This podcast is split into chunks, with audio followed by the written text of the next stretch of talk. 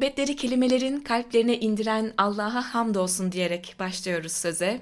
Dost bir vefa, felek bir rahim, devran bir sükun, dert çok, hem dert yok, düşman kavi, talih zebun. Yıllar evvel Fuzuli'nin çok sevdiğim Berceste beyitlerinden biriyle başlamak istedim. Dostun vefasız, dünyanın merhametsiz, zamanın huzursuz olduğu bir dönemde dert çok, hem dert yok. Derdimizi paylaşacak, derdimiz de dertlenecek, dost, arkadaş yok. Düşmanlarımız kuvvetli, talihimizse güçsüz.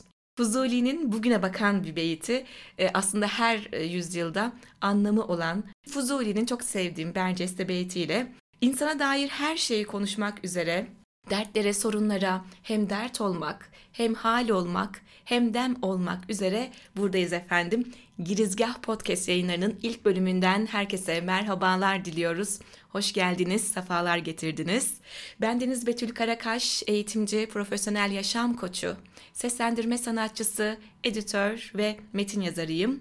E, projemizin mimarlarından değerli konuğum ve dostum, profesyonel yaşam koçu, sevgili Deniz Emekli ile birlikte e, insana iyi gelen, bize iyi geliyor dedirten, kendi kişisel gelişimimize, manevi gelişimimize katkı sağlayan yayınlarla burada olacağız. Sizler de orada olur, dinler, takip eder, sorularınızı bizimle paylaşır, yorum yaparsanız çok çok sevineceğiz efendim. Hoş geldiniz kıymetli hocam, kıymetli dostum. Hoş buldum. Teşekkür ederim. Nasılsınız? İyiyim. Siz nasılsınız? Çok teşekkürler. Biz de iyiyiz çok şükür. Biraz heyecanlıyız. İlk bölüm, ilk podcast yayınımız. Evet. Umuyorum hayırlara, güzelliklere vesile Hı-hı. olacaktır inşallah diyelim. Ve bugün böyle ilk konu olarak da güzel bir konu, Hı-hı. güzel bir soru seçtik aslında. Kendini bilmek, kendini bilmek nedir? İnsan nasıl kendini bilebilir? Evet. Ve bunun e, bilinmesi, yani kendini bilen insan yetiştirmek. Önce kendini bilen Hı-hı. insan olmak, akabinde de kendini bilen insan yetiştirmek nasıl olmalıdır? Bunun üzerine konuşacağız. Sözü size bırakıyorum. Kendini bilmek e, esasen Yunan eski Yunan'da taşlara kazınacak kadar önemsenmiş kıymetli bir bilgi ve oradan buraya kadar bize aktarılarak ulaşacak kadar da aslında esas ve önemli bir bilgi. Yani gözden hiçbir şekilde kaçırmamamız gereken bir nokta aslında. Oradan söylersek yine Sokrates'in tek bildiğim hiçbir şey bilmediğimdir. Sokrates'in bile e, bu, bunu böyle söylüyor olması bir kere zaten e, insana kendini bilmenin ne demek olduğuna önemli bir işaret benim baktığım yerden açıkçası. Ama bununla birlikte şöyle bir yanı var. Önce benim bilmeye başlamak için bilmediğimi kabul eder bir halim olmalı. Bilmediğini bilmek mi hocam? Evet. Güzelmiş. Evet. Zor Burada, bir şey bu ama. Evet. Yani zaten bilgi hep söyler büyükler. Haddini bilmektir önce. Yani biliyorum biliyorumun ya da bilginin zaten sonu yoktur. E, ama konu bunu yaşanır hale ya da bilgeliğe dönüştürmek olmadıktan sonra kim kim daha çok bilirse bilsin e, bunun çok da bir hükmü kalmadığını görüyoruz biz de hayatlarımızda. Bunun yanında e, biraz daha yaklaşırsak Mevlana'nın yine benzer başka bir şey var. Bilmediklerimi ayaklarımın altına koyarsanız başım göğe ererdi. Bu da aynı şeye işaret eden bir farkındalık yine onlar için. Onlar için tabii ki gerçek olduğundan dolayı biz burada onların aktarımları, onların ufuklarına e, tekrar ulaşma gibi bir çaba içinde paylaşıyoruz. Bir bu yanı var evet yine bilmediğimin ne kadar çok olduğunu kabul etmeliyim ki öğrenmek merakında ve yolunda yürüyor olabileyim. Bu da bir pay ama bununla birlikte benim çok önemsediğim ya da bugün benim böyle anlıyor olduğum başka bir şey var. Bu bahsettiğimiz bilgeliğe dönersek her bir bilmediğimi bilgi olarak edinmekten ziyade her birini kendimde hale çevirerek bilginin üzerine çıkabilirsem yani kayıtlı yazılı işte bilgi olarak benim dışımda kalan ama henüz benim için gerçekleşmemiş bir şey olarak her bir edindiğim bilgi bilirsiniz kitap yüklenen mahlukat diye benim üzerime yük olarak kalacaklar ve beni gitgide ezen şeylere dönüşüyor olacaklar. Ama her birinin üzerine çıkmak Mevlana'nın bakış açısından yaşanır ve kıymetli. Yani o bilginin üstünden geçmek ve artık onu benim üzerimde görünür bir, bir hale dönüştürmek bilgelik. Yani bunların yapılır olduğu bir yere her birini taşıdıkça ben daha ilerleyebilir bir hale dönüşüyorum. Ve böylelikle başım göğe ermeyi de e, bunun bir sonu yok. Huzur diye eğer tanımlarsak e, insanın artık kendini bilmenin huzura yükseldiği böyle bir bakış açısına ulaştırıyor bizi.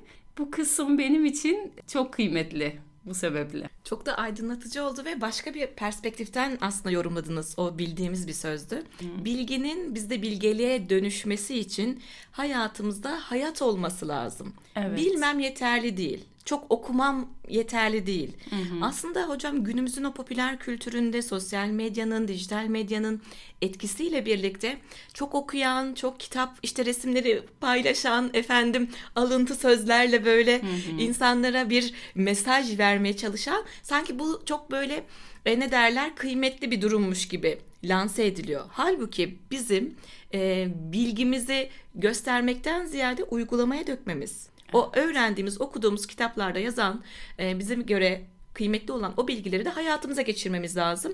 Belki o Mevlana'nın sözündeki başımızın göğe ermesi hadisesi de o bilgelikle birlikte artık insanın içsel huzura erişmesi hı hı. diye nitelendiriyorsunuz. Çok güzel oldu. Çok hoşuma gitti bu yorum. Bu arada benim için yine kendini bilmek için burada artık hani bu merakla ve bir yola artık kendimizi soktuğumuzda bugün maalesef e, kendini bilmenin bir ön şartı oluşmuş oldu bu hız çağında.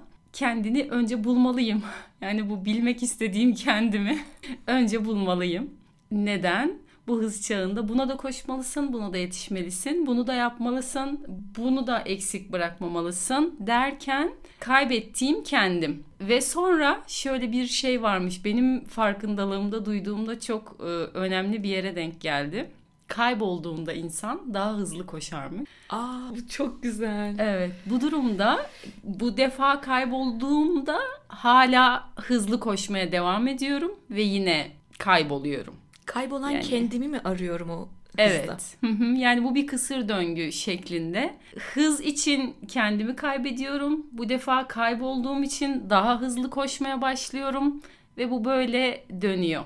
Bu bilmek niyetini elime aldığımda bu bileceğim şeyi önce bugün maalesef artık bulmakta durumundayım. E, bunu da bana ne getiriyor? Bir durmam gerekiyor ona koş, buna yetiş, e, bu da böyle, bu da yapılması lazım, bunların da yetişmesi lazım. Yarın yaparım, öbür gün yaparım, işte yarın dinlenirim, öbür gün şey yaparım derken insanın artık kaybolduğu ve kayıp olduğu için tekrar daha hızlı koştuğu ve kendini bulamayacağı yerlerde artık gidebilen tehlikeli bir durum.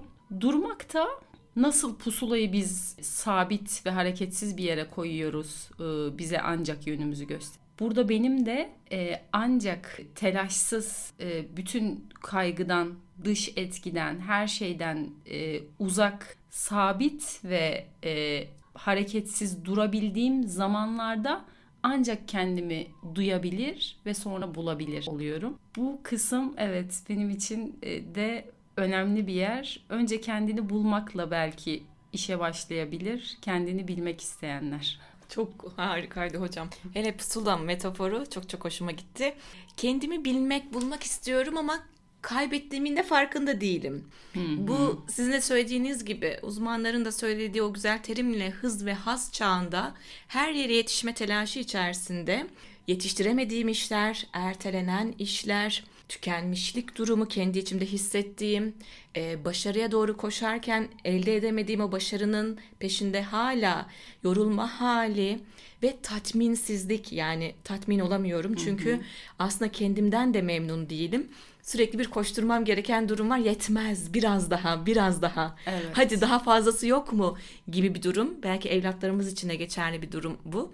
Bununla birlikte biz bir de kendimizi bilmekten, bulmaktan söz edemeyiz. Hı hı. Tıpkı pusula gibi diyorsunuz. Önce Evet. kişinin bir kendi kendine bir durması. Hı hı. Peki biz e, günümüz insanı bundan kaçıyor olabilir mi hocam? Yani bir bilinçsizce e, bir e, böyle debdebe içinde yuvarlanıp gitme var. Bir de belki ben kendimi bilmek bulmak da istemiyor olabilir miyim? Ben- O yüzden koşuyor olabilir miyim bu kadar fazla? Hı hı. Bu zor bir yol.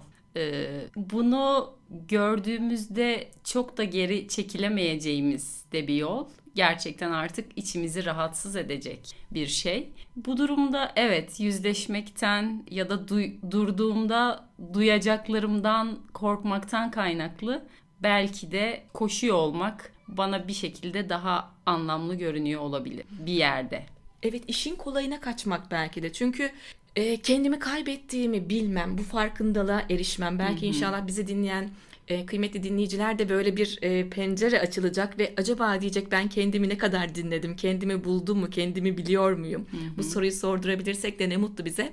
O insan durduğu vakit kendini dinlemesi hali, kendindeki eksikliklerle, fazlalıklarla yüzleşmesi durumu ve kendini onarması ihtiyacı dediğiniz gibi o farkındalığa erişmek bir efor sarf etmek akabinde belli bir eyleme dökmek gerekiyor. Bir şeyleri yapmak lazım. Bundan uzak kalmak için de belki de kendimizi avutuyor muyuz? Hı hı. Öyle olmaması için şu an seni dinlerken aklıma bir şey geldi. Nasrettin Hoca'nın fırısı herkes bilir. E, ama her biri e, bence hepimizce de büyük farkındalığa e, yol açan şeyler. Bir yerde ararken e, kaybettiği bir şeyi e, nerede kaybettin diye sö- soruyor biri. Diyor ki evde kaybettim. Neden burada arıyorsun? Çünkü orası karanlık. İnanmıyorum. Ee, yani Kolaya kaçmak mı bu? Konfor alanımızda kalmaya devam etmek mi? Yani bize bakan yönüyle. öyle oluyor, öyle görünüyor. Çünkü o kaybettiğim şey karanlıkta ve ben o karanlığa tekrar girip onu orada arayıp bulma bulma gücünü eğer kendimde bulamadığımda ya da buna hazır hissetmediğimde bunun üzerine benim o duyduklarımla bana bazı sorumluluklar artık gelir. Çünkü fark etmişim. e, duymamış gibi ya da görmemiş gibi yapamayacağımdır bundan sonra. Bu durumda insanı ister istemez bir şekilde geri çeken. Burada da herkesin kendini bilmeye de bulmaya da aslında çok yararlı bir soru benim için. Ne istiyorsunu açık yüreklilikle insanın kendine sorabilir olması gerek. Ne istiyorsun? Güzel. Yani herkes kendini bulmak istemeyebilir mi? İstemeyebilir. Ee, çünkü işaret ettiğin gibi evet, Evet. yani eğer böyle kalsın istiyorsan evet sen bilirsin. Bu şikayet ettiklerin yani işte huzursuzum, mutsuzum, e, rahatsızım, ben böyle bir hayat istemiyorum vesaire. Neyse herkesin rahatsızlık tanımı. Bu durumda istediği şeyi bunun karşısında ne istiyorumu tanımladığında bu tabii ki bir emek, bir yol yürümek isteyecek. Evet. Ama burada tabii ki yola çıkaran beni zaten aslında o kaybolduğum ve beni hep huzursuz eden o nokta. Düşünmesi çok güzel, uygulaması çok zor ama böyle çok zihin açıcı bir e, durum oldu. Yani şu dakikaya kadar anlattıklarınızla birlikte zihnimde küçük küçük pencerelerin açıldığını hissediyorum.